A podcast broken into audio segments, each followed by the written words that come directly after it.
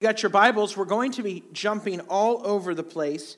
Uh, we're going to be starting in Exodus 15. I'm not. It's going to take a minute for me to get there, and then we're going to jump around. And uh, and so don't freak out uh, about the fact that I haven't gotten there. We will get there in just a second. If you do need a Bible, Robert in the back uh, is is. Uh, uh, willing to hand you a Bible. And that Bible, by the way, is yours to keep if you want it. if you don't have a Bible, we're using the Christian Standard Bible, CSB. And, uh, and so, if you want to follow along in your Bible app and you want to follow with the version that's going to be on the screen and that I'm using, you can do that. And those uh, black Bibles are CSB copies as well. Uh, before we get any further, let's just pray. Let's ask God's uh, grace to, to just be with us as we look into His Word.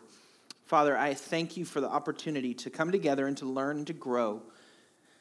Thank you for the opportunity to live in the life that you've intended us to live in wholehearted worship, in authentic community, and in joyful mission. I just ask that you would help us to experience your life, and specifically as we talk about who you are in, in your attributes, your character traits, that those things, these things we talk about this morning, would, would infiltrate and, and, and invade our hearts and our minds and our actions and our words that your holiness and your love would, would transform us.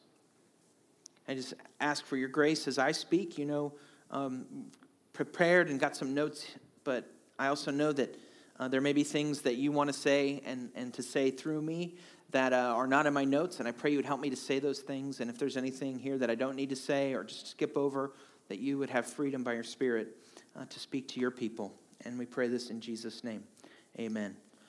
Know, one of the best, there's a lot of great things about having kids, but one of the best things is having kids is such a learning opportunity, and you learn so many things. Like when our first daughter, Adeline, was a year old, I learned, and I didn't, I, I honestly didn't know this before, that they had developed a vaccine for chickenpox. I didn't know that that had happened because what I remember is I remember being eight years old and finding a big red itchy dot on my forehead that soon, over the course of a day or so, became red itchy dots all over my body. Because when I was a kid, you had to catch chickenpox, and you had to catch it when you were a kid, right? Because it's dangerous when you're an adult, and it's a lot less dangerous when you're a kid. And so every kid, every family, every parent wanted to make sure their kid got chickenpox before they were too old. And so I was eight years old and I got chickenpox. My mom was making my sister hug me and kiss me, and you know, because she wanted my sister to catch chickenpox as well. Um, I don't know if anyone here remembers, but sometimes moms would even have like chickenpox parties where they would be like, hey, they're contagious, come on over. And all the kids would get together. They'd all catch chickenpox to build up immunity before this medical miracle called uh, the chickenpox vaccine. Chickenpox is what uh, you know the Center for Disease Control calls a communicable disease. It's something that's contagious, something you can catch from someone else.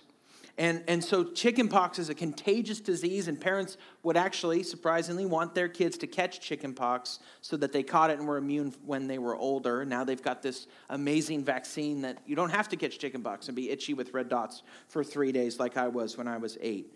So, this idea of being a, a, communicable or contagious disease, something that can be transferred from one person to another, this sort of captures the framework for what we're going to talk about this morning when we talk about who God is. We're in this, this series called Godology 101. You all know from school, ology means it's the study of. And then what we're, so we're doing is we're studying God. We're talking about who is God. What, who, who is God? And we, we talked for a couple weeks about God's name. We talked about God's name. God's name in the Old Testament, he reveals, is not just God, the title God, but is the name Yahweh. And then we see in the New Testament that Yahweh reveals himself even more fully. So you might know someone as like like come in and say, "Oh, that's Pastor," and then you Pastor Danny. and You know, my, and then if you get to really know me, you know, you know my full name. Well, God's full name is Father, Son, and Holy Spirit because God is a Trinity. And we talked about what is this God who is a Trinity like? What are his character traits? What are his attributes? So that's what we're going to talk about this morning. We're going to talk about the attributes of God we talk about God's attributes. We talked last week and we're talking this week about two different kinds of attributes. There are what theologians call communicable attributes. Communicable attributes. So um, I think we got a slide for this one. Communicable, yeah. So this is something that can't be transferred from God to us. This, these are ways we can't be like God. These are ways we can't be like God. We talked last week about two of these. We talked about God's uniqueness, that there's no one like God. There is no one like him. There, there is, there, he is unlike anything else in existence. He is God. It's, it's, it's a category difference. And, that, and then we talked about the fact that God is independent and self sufficient. He doesn't depend on anyone or anything other than himself for his life and his being. We're different than that. We need food and we need water, we need sleep. We depended on our parents to give us life and our mom to give us birth and to bring us into the world. We depend on people when we're little. We are dependent beings. Everything in creation is dependent on something or someone else, but God is totally different because He depends on no one and no other thing. He is the living God. There is no one like Him. He is the living God. These are incommunicable attributes. These are ways where God is totally different than us. So there's God has more incommunicable attributes than just these two, but these are two of the, the, the big ones that I wanted you guys to understand. This morning I want to talk about two of the big communicable attributes of God. Two of God's communicable attributes. These are things that God can transfer and share with us in some way. These are ways we can be like God. These are things God wants us and actually commands us to imitate. And two of the big ones are these two God is holy and God is love. God is holy and God is love. These are things that are true of God that He longs to be true of us and He commands to be true of us. It is a sin to try to imitate God's self sufficiency, but it is a sin to try and not try to imitate God's holiness and God's love. To try to imitate God's incommunicable attributes is idolatry. And to try not to, or not to try to imitate God's communicable attributes, is sin and missing out on what God has for us. We see both of these in this verse in Exodus 15, verses 11 through 13. So, the context of Exodus 15 is that Moses and Aaron and their sister Miriam have just led the people out of Egypt. Moses has led the people out of Egypt. They have tricked Pharaoh, they've escaped from Pharaoh, they've seen God bring plagues upon all the deities of Egypt, and now they sing a hymn, they write a song, they write a poem. They, they, they, they praise God for what he's done. And this is part of what they say Lord, and remember, when you see in the English Old Testament, Lord, and it's got the little ORD that are a little bit little smaller than the L, but they're all capital. That means it's the Hebrew name Yahweh, the name of God, Yahweh, Lord, who is like you among the gods, who is like you, glorious in holiness. So last week we talked about God's uniqueness, his, his like no other. And, and that is closely connected to his holiness. He is set apart and different, but it also holiness is something we can we can't imitate God's total uniqueness, but we can imitate and we can learn from his holiness. He is holiness, revered in praises, performing wonders. He says, You they, they sing, You stretched out your right hand, and the earth swallowed them, meaning the Egyptians. With your faithful love, you lead the people you have redeemed. You will guide them to your holy dwelling and with your strength. So here we see this is just one of any number of verses we could have pulled up that show these two attributes tied together. These are communicable, contagious aspects of the character of God that He wants you to catch. He wants to have a chickenpox party for you. He wants to invite you over and says, "Hey guys, I'm contagious. Holy love right here. Come near to me and you will catch what I am." God wants you to, to catch these things. He wants you to, to imitate these things. He wants your life to be transformed and for you to walk in holiness and love. Now, we're going to talk about these two things separately. We're going to talk about God is holy, God is love. We're going to talk about them separately, but we have to remember that God is, is different than us. So, like, sometimes my wife can tell you, sometimes I'm patient and kind, and sometimes I'm impatient and unkind. And, you know, I, I sometimes act in one way, and I sometimes act in a different way. And God is different than that because God isn't like sometimes holy and sometimes loving. Like this, this is where God is acting holy, and this is where God is acting in love. And there's like different ways he acts at different times. No, God is different than us because he is perfectly 100% all that he is and all that he does all of the time. So God doesn't act in holiness in one area and one time, but then act in love in another time. It's not as if when, when God does this, it's because he's holy, and when God does this, it's because he's love. No, all of the time, God is all that he is, and all that he does comes from all of his character. It's not like he feels like holy at one time and feels loving at another time, or that sometimes people do this and make him mad, and other times people do this and make him happy. No, God is all that he is all of the time. And how do we know this? We know this because of the cross of Jesus Christ. The cross of Jesus Christ demonstrates that God's perfect character is on display in the most important event in world history.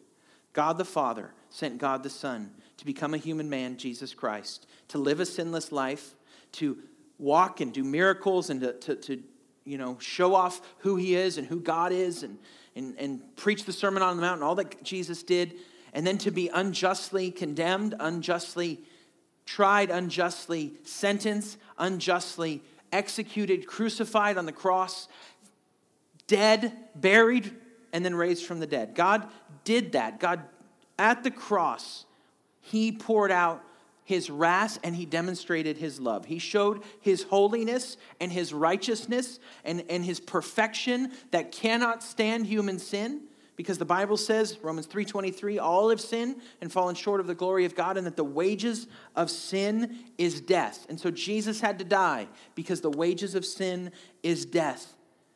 But at the same time God be, at the cross demonstrates his love such as the love that God had for us, that He sent His only Son to die for us. In the cross, we see that God's holiness and God's love converge and are both at work all of the time in the world that He made and on behalf of His creation. We see in John, uh, 1 John 4, 9 and 10. This is, I, I have like a lot of life verses depending on how I'm feeling at a given moment because I'm not like God and I have mood swings and stuff like this. This is one of the this is one of the big ones that I if you pin me down and put a gun to my head and said, "What's your life verse?" Uh, this would be close to the top of the list, if not the, the top of the list. It says, God's love was revealed among us in this way God sent his one and only Son into the world. So, how did God show his love? By sending his one and only Son God showed his love that he is a Trinity by sending his Son so that we might live through him. Love consists in this not that we love God. So, love is not how much we love God. People say Christianity, what's Christianity about? Sometimes people say it's, you know, rules. Sometimes say it's like, you know, um, you know, church attendance. Or sometimes people say it's a relationship with God. Sometimes people say, well, it's about loving God. But that's actually not what Christianity is about, not first and foremost. Christianity in love is not that we love God, but that God loved us and sent his son to be the sacrifice for our sins. And this is love, that God loved us. In the cross, the perfection of God's character was displayed his holiness that cannot stand sin, and his love that loves sinners and brings wants them back for himself. So that's just keep that in mind. All of God, all that God is and all that God does is always true of God all of the time. So, with that in mind, let's look at the holiness of God. The holiness of God. The holiness of God. It's our next, uh, I think we got to, there we go. Uh, so the first thing is that God is holy. God is holy. So I'm going to put a couple of verses up here. Um, God is holy. I just show them. Uh, Exodus 15 11, we just read this. Lord, who is like you among the gods? Who is like you, glorious in holiness, revered with praises, performing wonders? God's holiness is tied into his uniqueness, that he is different, set apart, pure. Look at this next verse. There is no one holy like the Lord. There is no one holy. We can, we, we can imitate his holiness, but we will never achieve his holiness. He is set apart, pure, unique. And there is no rock like our God. Here we see famous verse in Isaiah 6 3. Holy, holy, holy is the Lord of armies. Remember, that's Yahweh. Yahweh, and remember we talked in Haggai a couple months ago. Yeah, Lord of armies is Yahweh Sabaoth. That's a, a, a, name and a title for God that demonstrates his superiority over all human power. His glory fills the earth. And there, by the way, is the part of where we see the Trinity in the Old Testament holy, holy, holy. God is holy three times Father, Son, and Holy Spirit. God's holy, God is, his character is holy, set apart, unique, pure. God's holiness is his inability to, to betray his own character, his inability to act out of step with his own character, his inability to sin or to be a part of anything with even a whiff of evil in any way. God's holiness is overwhelming. God's holiness is overwhelming. So I'm going to read Isaiah 6 5. And then if you want to, like, you know, get extra credit, not with me, because, like, there's no credit, but like it's like for your relationship with Jesus, and that's better than any extra credit I could ever give you. You could look up Exodus 3 5 and Joshua 24 19. But let's read Isaiah 6 5. So this is right after the vision of the holy, holy, holiness of God. Oh, woe is me! he says, For I am ruined, because I am a man of unclean lips, and I live among a people of unclean lips. And because my eyes have seen the King, Yahweh Sabaoth, the Lord of armies, I am ruined and unclean. The great theologian R.C. Sproul used to refer to this idea as the trauma of God's holiness, just the, the overwhelming nature of the holiness of God. The holiness of God is unapproachable and overwhelming. It's, it's staring into the surface of the sun. I don't know if I've shared this story before, but you remember there was that um, the solar eclipse a couple years ago, and you know you're not supposed to look at it, but I, I didn't like plan ahead and didn't get like glasses and stuff. So, so of course, what did I do? I looked at it. And it wasn't very long. It was literally like this. And I was like seeing spots for hours. And I'm calling Laura. I'm like, I think, I'm, I think I wrecked my eyes forever. I think I'm going blind. I think something's wrong. Something's definitely wrong. That was for a glance at the sun in a stupid moment through the sunroof of my car, like an idiot. Because I was like, what's going on? I want to see. How much more so the overwhelming holiness of God? So, God is holy, pure, set apart, unique, unstained by any whiff of anything impure. But then we see God's actions. God is, is holy in his character, but God does holiness. He, he acts in a holy way. God's actions are holy. God's actions are holy. So we see in uh, Leviticus 10:3 and then if you want to look up Numbers 2012, and those are just a couple. I mean, these are just these are just sample verses. You know, you could go. There's I, I had like 13 single space pages of Bible verses that I collated and printed out in preparation for this message. So this is just like this is just like the cream off the top. This is Moses said. So what's happening in Leviticus 10:3 is uh, Aaron's sons Nadab and Abihu. They uh, bring what was called unauthorized or strange fire. They, they brought fire for the sacrifice before God that wasn't what God had commanded. And God wasn't playing around, and God struck them dead. And Aaron's like, Whoa, whoa, whoa, what, what just happened? You killed my sons? Like, is, is this really that big of, deal, big, big of a deal? And God says, Yes, through Moses. He says, This is what the Lord has spoken. I will demonstrate my holiness to those who are near me, and I will reveal my glory before all the people. You don't play around with God's holiness, He demonstrates His holiness. Another thing we see in uh, Leviticus so by the way, see, like the last verse was Leviticus, this verse is Leviticus. People like it's like it's like the book of the Bible people like like to bag on the most, like Leviticus.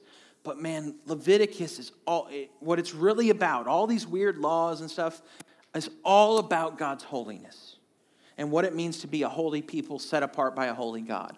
So here you see this is from Leviticus 44 and 45, but also Leviticus 22, verses 2 and 32. And then uh, in the New Testament, John 17, 17 through 9, 19. God says, I am the Lord your God. So you must consecrate yourselves and be holy, because I am holy. If you're going to be my people, I am Yahweh. And to be Yahweh means to be holy. And if you're going to be Yahweh's people, you have to be holy like I am holy. Do not defile yourselves by any swarming creature that crawls on the ground. For I am the Lord, and I brought you from the land of Egypt to be your God. So you must be holy because I am holy. I bought you and brought you. You are mine. And if you're going to be mine, this is the way you've got to be. God sanctifies his people and he sanctifies his creation. So that is God's holiness. Let's talk about God's love, the love of God. So God is holy and God is love. And he is holy and love at the same time in all that he is and all that he does. First thing we see is that God is love. He is love. He is love essentially. God is love essentially. 1 John 4 8. God is love. Now this is like this is like a top three Bible verse in our culture. Everyone loves the verse that says God is love because what they do is they make that mean whatever they want it to mean. I mean like God just accepts everything I do and God doesn't care what I do. God just is like whatever. God just embraces me and just loves me. But we all know that's not what real love is. We, no, we don't ever treat someone we actually love that way. Like, if I don't care about your kids, I'll let them do whatever. I don't care. But for kids I love, for my kids, there's some standards, there's some boundaries because I love them. And that's the way God's love is. So God is love. And in fact, a couple verses later that I just showed you up on the screen, verses 9 through, actually, they're not, they're not in there.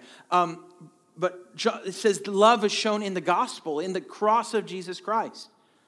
But let's talk about what this means. God doesn't just do love, God is love. What does this mean? What does it mean for God to be love? It means that God is a Trinity.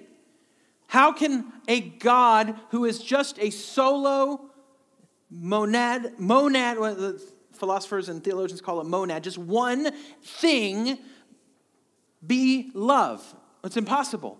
For God to be love, there has to be multiple persons in the one being of God because it's impossible to truly express love to just yourself to truly know and experience love, we all know this. There has to be someone to receive your love and to return it to you.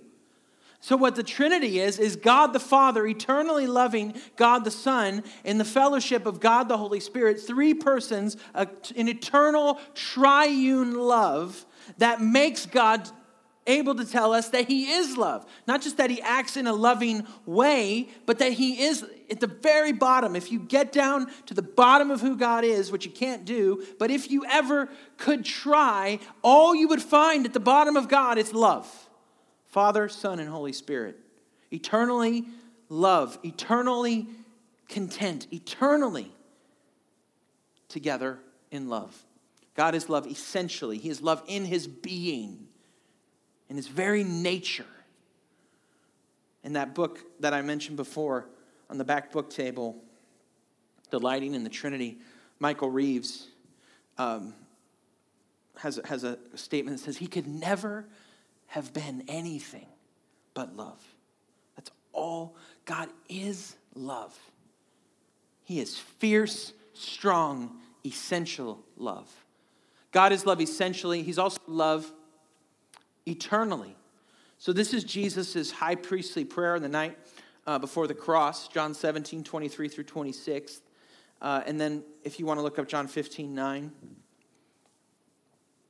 Jesus is praying here. He says, to, he's praying to the Father. He says, I am in them, meaning the disciples, and you are in me, so that they may be completely one, that the world may know you have sent me and have loved them as you have loved me. This is why a divided church, whether it's divided um, by race or divided by socioeconomic status or by generation, by you know old and young, by po- politics, a divided church is such a, a, a bad witness to the world because when we are one, the world will know that the Father sent the Son. Father, he says, I want those you have given me to be with me where I am so that they will see my glory, which you have given me. Now, look at this because you loved me before the world's foundation. What's that talking about? Jesus is peeling back the curtain, like the pipe and drape here. I'll show you back what's back there. He's peeling the curtain back just a little bit to show what the Trinity has always been like. The Father has loved the Son before the world's foundation. Righteous Father, the world has not known you. However, I have known you and they have known that you sent me. I made your name known to them and will continue to make it known. Watch this. So that the love you have loved with me with may be in them.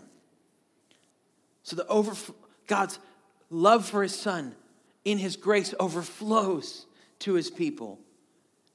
And God the Son indwells his people, and I may be in them. And so, all of this, like I said, God's love because God is a Trinity. This is what it means for God to be love. God is love because God is a Trinity. God is triune. And this is the passage I just read you. If you want to look up John 3.35, Romans 5, 5, Ephesians 4, 1, 4 through 6, Colossians 1, 4, 3, 14. Those are all going to get at the same idea that God is love because God is triune. i am going to actually read some of these verses to you. They're not going to be on the screen. John 3:35 The Father loves the Son and has given all things into his hands. To the praise of God's glorious grace, he chose God the Father chose us in him, God the Son, Jesus Christ, before the foundation of the world, to the praise of his glorious grace that he lavished on us in the beloved one, Ephesians 1:6. Colossians 1:14 He rescued us from the domain of darkness and transferred us into the kingdom of the Son he loves. How can God save us? How can God bring us into his kingdom? How can God bring us into his family? It's because he has an eternal Son who became a man, who lived a sinless life, died a death on the cross, was buried and raised from the dead, and anyone who turns from their sin and trusts in him will be united to Christ and will receive by grace, the love that the Father has had for his Son forever. And this gets us to this next main point. God's actions are loving. So God is love, and God does love. Love on, you know, that's like the Christian version of, of love, to love on someone. God, God does love. God is love in himself, and he does love. He loves the world. The first way we see God's love is gospel love. Gospel love. And this is the verse that I've already quoted and alluded to. Love is this, not that we love God, but that He loved us. 1 John 4:10, and sent His Son. Love was the Trinity saying, you know what? If these creatures we made are ever gonna are ever going to be brought back to us, it, it's going to take something bigger than anything in the created order. It's going to take the Son. God the Father sent God the Son to be crucified. And that's the gospel, the good news, so that we can have life and love. Next, we see that God's love is forever faithful love. I have loved you. Now, this is in Hebrew, this is in Jeremiah 31. I have loved you with an everlasting love. And, and the Hebrew word there is ahava, an everlasting love. Therefore, I have continued to extend faithful love, which is the Hebrew word chesed, to you. So, everlasting love and then faithful love in covenant. So there, there's these two aspects God's forever love that He bestows on His people, and then His faithful covenant love that flows from that love. Jeremiah 31 3, forever faithful love. You know what this means? You, this means that if God is your Father, that He has loved you since eternally before you were created. He loved you and He sent Jesus for you, and He will never give up on you. It's not like, I mean, if God has loved you forever, it's not like He's going to stop because you screwed up yesterday and you got all upset because your daughter forgot her EpiPens and you had to drive to Boca before Gather and Grow in Coral Springs, hypothetically speaking, right? God's not going to stop loving you. Like, it's not like he decided to love you, you know, whenever you came to Christ, and then he's going to stop if you mess up too bad. He's loved you since before you were a twinkle in your father's eye. And he will continue to extend faithful love to you. 1 Corinthians 1:20 all of the promises of God are yes and amen in Christ Jesus. So if you are in Christ, this is yours. This is your promise. And take this with you. God loves you with forever faithful love. Now, if you're not in Christ, that's the issue, right? Because you're missing out on this. You need to turn from your sin and trust in Christ give your life to Him since He already gave His life for you. Next thing we see about God's love is this it's electing love. You know what electing? Election is a choice. He says in Deuteronomy 4:37, um, and then you can also look up Deuteronomy 7, 7 through 11, Malachi 1, 2, and 3, 1 Thessalonians, not first these, autocorrect, awesome. 1 Thessalonians 1, 4. Thanks, Apple. Um, because he loved, this is Moses speaking to the people of Israel after the Exodus and after the wilderness wanderings as they're about to enter the promised lands. That's, that's what Deuteronomy is. It's Moses' final word to the people after his years of leadership and ministry. They're entering the promised land. He doesn't get to. He says to them, Because he loved your fathers, he chose their descendants after them. He, he elected them, he chose them, and brought you out of Egypt by his presence and great power. Because he loved them, he chose you. God, God's love is a love that chooses the beloved. Next, we see that God's love is purifying love. Hebrews 12, 6, and this is actually a quote of Proverbs 3, 12. The Lord disciplines the one he loves. That's a good dad, right?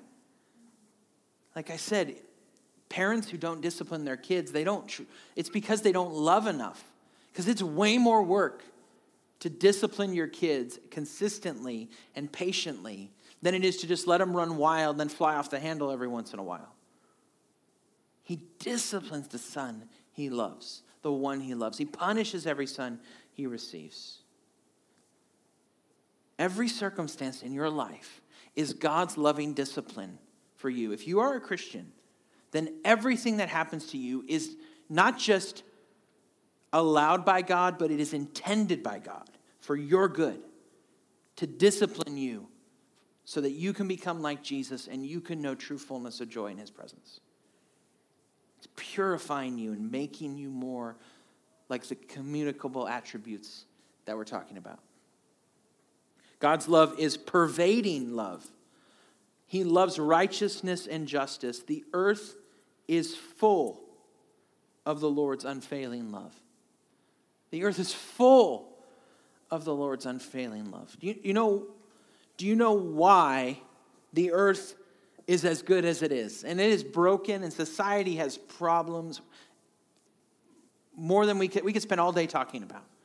But do you know why there are beautiful sunrises on the beach just like a mile this way? Or do you know why God made mountains? It's because of his pervasive, faithful love for his creation. Some, sometimes theologians call this common grace that God sends his rain on the righteous and the unrighteous, that, that God's faithful love is everywhere.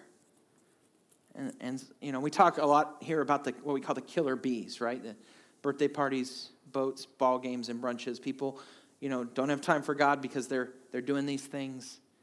And, and you know what, you know what they're doing? They're, they're living off God's faithful love, and they don't even know it.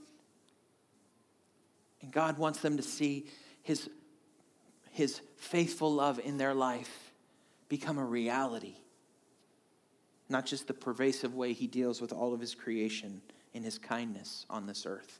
God's love is pursuing love. Psalm 23. Probably know this by heart. You might know it in the KJV. Only goodness and mercy will follow me. But actually, the word there, only goodness, is, is actually the word chesed, the faithful covenant love of God. Only goodness and faithful love will pursue me all the days of my life. I don't know if you've ever felt like you've been being like you've been being chased. It's a terrifying feeling. I was coming home late one night and I was in my car and I noticed this car behind me. And this was I was probably in college, and um, I noticed this car behind me, and it was like it seemed to be turning when I was turning. I was like, oh great, they found me. They found me, and um, and so I I decided I wasn't going to go home right? Because I'm too smart. I'm too smart for them. They don't know. So I turn and I before the I, instead of going straight toward my neighborhood, I turned right, and I was like, okay. And then they turned right. I was like, okay. They saw him, and so then instead of going back the other way, back toward the house, which I could have done, I went and I took another right, and they took another right. Okay, okay, this is real. This is serious. And uh, and I'm speeding. I'm dr- driving down this road, and it's it's you know it's two lanes on each one in each direction. So they're behind me and then I, you know, it's clear. There, it's totally obvious this person is following me. I don't know why. I don't know what's going on. Um, and then I get to the part where the road expands from four lanes to two lanes, and and this car pulls up in front of me, and it's my parents' minivan. It's my dad being a dork, and he's trying to get my attention. And he's like, and I'm, so I'm, oh, it was, it was so hilarious and also so so such a relief, right? Because this feeling of being followed, well, just think, you're, you're, that what you think is, is following you around, and, and like life is out to get you. It, it may just be, could it be that it's your father following you because he loves you? Pursuing love. Only goodness and faithful love will pursue me all the days of my life. God's love is redeeming love. Redeeming love has been my theme and shall be till I die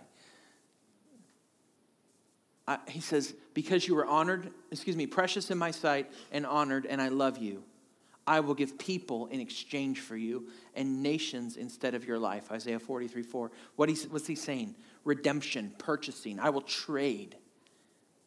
I will, I will do what it takes to pay the price to bring you back to me. What was the price God paid? He paid the price of the life of his son.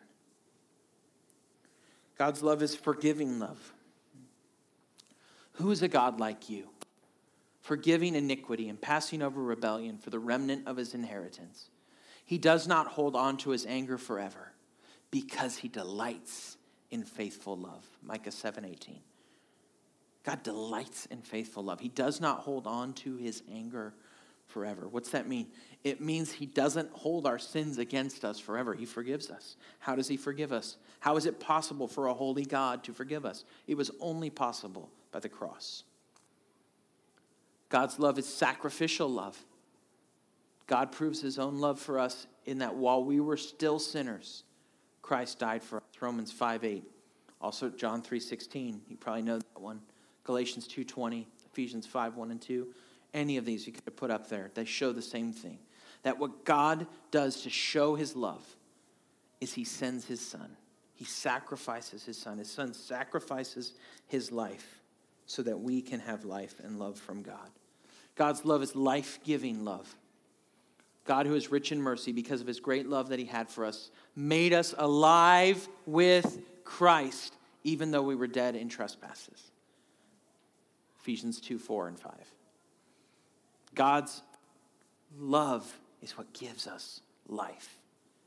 I don't know if you've seen that clip of Mr. Rogers. He's getting like a Lifetime Achievement Award, and he, he stands up before his people, and he's like his Mr. Rogers like way. So like meek and humble, and he said, "Can you all just take?" And it's his moment, right? He's getting this Lifetime Achievement Award. He says, "Let's all just take ten seconds and think with gratitude about the people who loved us into being." And he takes 10, he takes 10 seconds out of his moment, right? To, to just think about that. How, how much more so God has loved us back to life by sending Christ for us. God's love is mind blowing love. I pray that you, being rooted and firmly established in love, may be able to comprehend with all the saints what is the length and width, height, and depth of God's love, and to know Christ's love that surpasses knowledge it's not that you can't know it, it's that it's so big you can only know a little tiny slice of it, only a glimpse of it, so that you may be filled with all the fullness of God. Ephesians 3 17 through 19. God's love is adopting love. I'd love to spend more time on these, but for the sake of time, I've only got 17 more. And I'm just kidding, there's two more. See what great love the Father has given us that we should be called God's children. And we are. 1 John 3 1. God's love adopts us into his family. And then finally, 1 John 4 19, God's love is viral love. We love because he first loves, loved us. It's contagious. He wants us to catch this. He wants us to love others like he loved us. He wants us to love our neighbor as ourselves. He wants us to love one another in the church as He has loved us in Christ, laying down our lives for one another, giving for the other person. He wants us to consider others more important than ourselves. He wants us to catch the love that He has for us and to spread that love to others. And that's the reason you have invite cards in your seat, is because God's love is viral love. And if we have truly experienced the love of God, we want that love to be spread to other people. So invite them, you know. They may, I was reading my Bible reading this morning, um, Isaiah 65 1. He's like, I was found by a people that did not seek me. You know, the people you know, they may not be looking for God. They may be looking for something, but they may not be looking for God. But here's the thing if you're in their life, then you can be sure that God is looking for them. And He may use something as silly as a brightly colored little postcard that you give to them to change their life forever. Because his love is always viral, it's always multiplying, it always intends to transform the one who receives it. Finally, this all just takes us back to where we started. It takes us back to the cross. It takes us back to the cross, where God's holiness and his love were on display in perfect unity, without separation God vindicated his purity, his unique, set apart nature, and his holiness of actions, his holiness of his demands. And he demonstrated and displayed his love, his eternal love for a son, by putting his son on the cross so that adopted children could be given new life. read this story this week about a man who has a son. He said his son's name was Ryan. He says, in the first 15 years of his life, our son Ryan had over 30 surgeries. When he was about eight years old, and this hit me because my daughter's eight, right? So maybe that's why it was so powerful to me. He was in the hospital for another surgery. The medical staff had already given him what they called the Barney juice. Uh, remember the big purple dinosaur, right? Praise God, that's not popular anymore. A purple liquid with something like morphine in it. Medical staff had begun to roll his surgical bed to the operating room. As usual, we accompanied him to the two big doors that led to the place of surgery. That's where we stopped and told him it would be okay for the last time before surgery. This day, as we got to the doors, and they opened, he sat up in bed, looked me in the eyes, and pleaded, Dad, don't let them take me. At that moment, my heart was broken. I would have done anything to take him off that bed except for the fact that he had to have that surgery. I just stood there, trembling as the doors closed and he disappeared. And when he was gone, I broke down in tears. Shortly after, I was asking God how such a good love could hurt so much. And I realized that he had gone through the same thing. In the Garden of Gethsemane, Jesus prayed, Father, if there is any other way, let this cup pass from me. Translated into the language of a child, Daddy, don't let them take me. I allowed the surgeons to take my son for his own good. God allowed the crucifiers to take his son for our good. And that's how much God loves us. Let's pray. May your love transform us. God, may your holy love and your loving holiness, your contagious character, infect us. And may we become contagious and, and have an outbreak of holy love in South Florida. As we draw near to you, may we spread what we catch to those around us. In Jesus' name, amen.